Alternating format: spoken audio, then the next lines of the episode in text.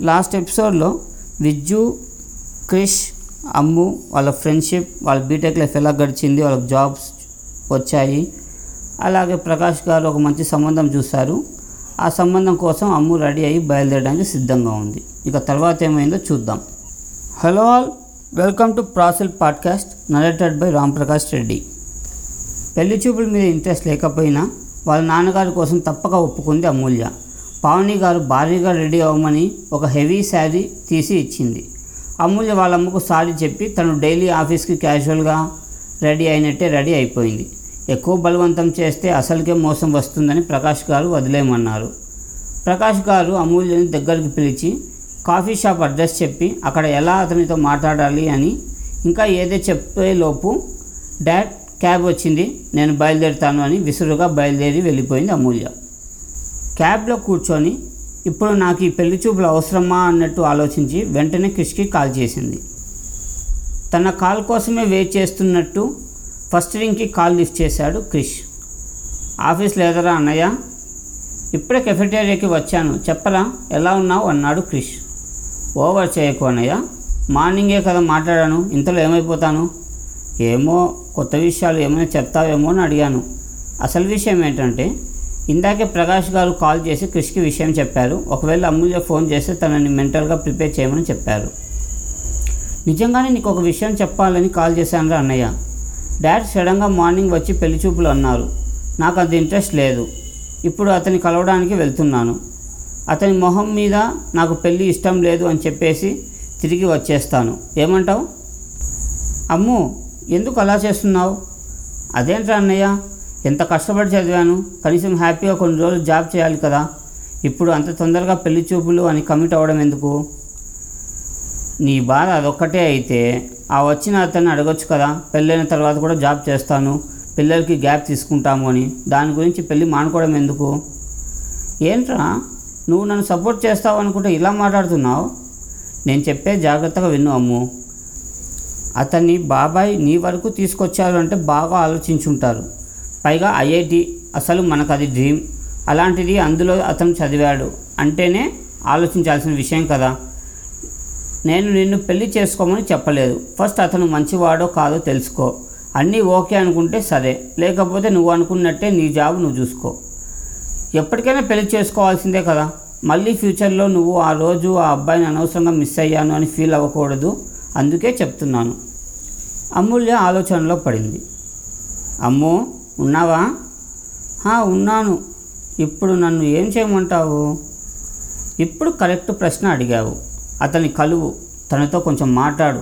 తన గురించి తెలుసుకో. నీ గురించి చెప్పు. సో అతను ఎలాంటి వాడో నీకు అర్థమైపోతుంది. ఒక అరగంట మాట్లాడినంత మాత్రాన అతను ఎలాంటి వాడో నాకు తెలుస్తుందా?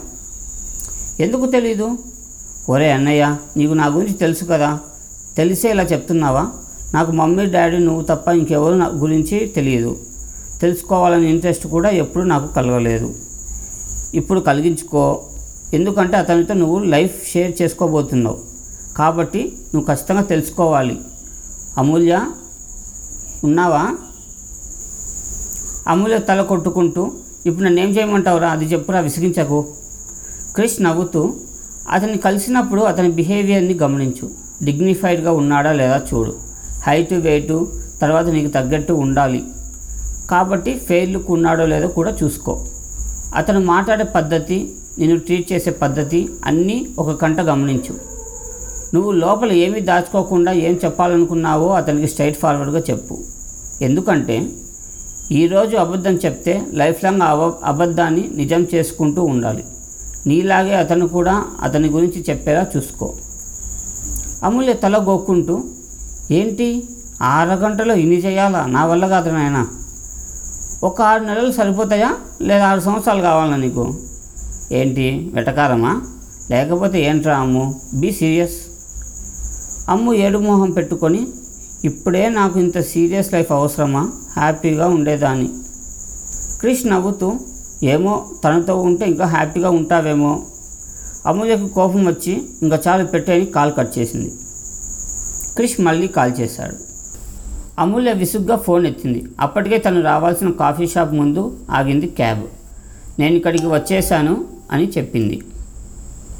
ఓకే జాగ్రత్తగా మళ్ళీ రిటర్న్ స్టార్ట్ అయినప్పుడు వెంటనే నాకు కాల్ చేయి. అసలు టెన్షన్ పడకు ఇదేమీ నీ జాబ్ ఇంటర్వ్యూ కాదు. లైఫ్ ఇంటర్వ్యూ అంతే కదా అనింది అమూల్య.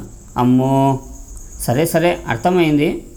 నువ్వు కూడా మామ్ డాడ్తో కలిసిపోయావు. అందరూ కలిసి నన్ను కార్నర్ చేశారు ఓకే ఫైన్ ఫైన్ క్రిష్ నవ్వుతూ ఆల్ ది బెస్ట్ అన్నాడు.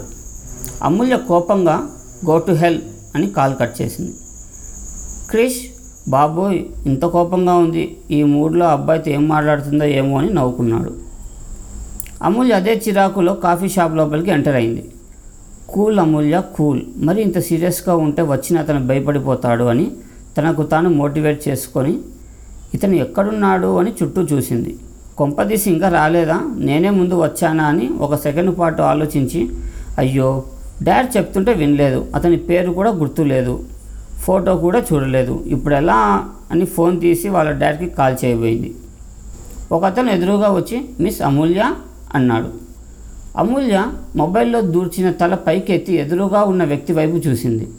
అతను షేక్ హ్యాండ్ కోసం చెయ్యి ముందుకు చాపి హాయ్ అన్నాడు.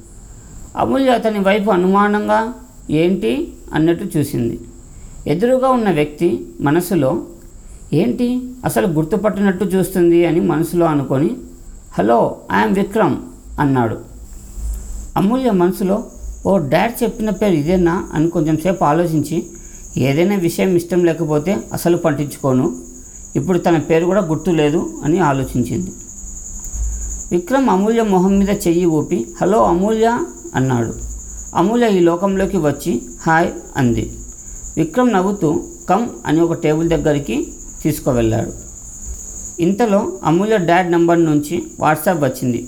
అమూల్య ఓపెన్ చేయగానే విక్రమ్ పేరు ఫోటోగ్రాఫ్ రెండు పంపించారు. అమూల్య ఫోటో చూశాక అమ్మయ్య ఇతనే అనుకొని అప్పుడు విక్రమ్ వైపు చూసి హలో అని స్మైల్ ఇచ్చింది. విక్రమ్ నవ్వుతూ హో గాడ్ ఇంతసేపటి గుర్తుపట్టారు నన్ను?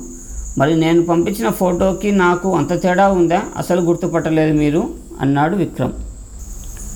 ఇక వాళ్ళిద్దరి మధ్య పెళ్ళి చూపులు ఎలా జరిగాయో నెక్స్ట్ ఎపిసోడ్లో చూద్దాం. Until then see you bye bye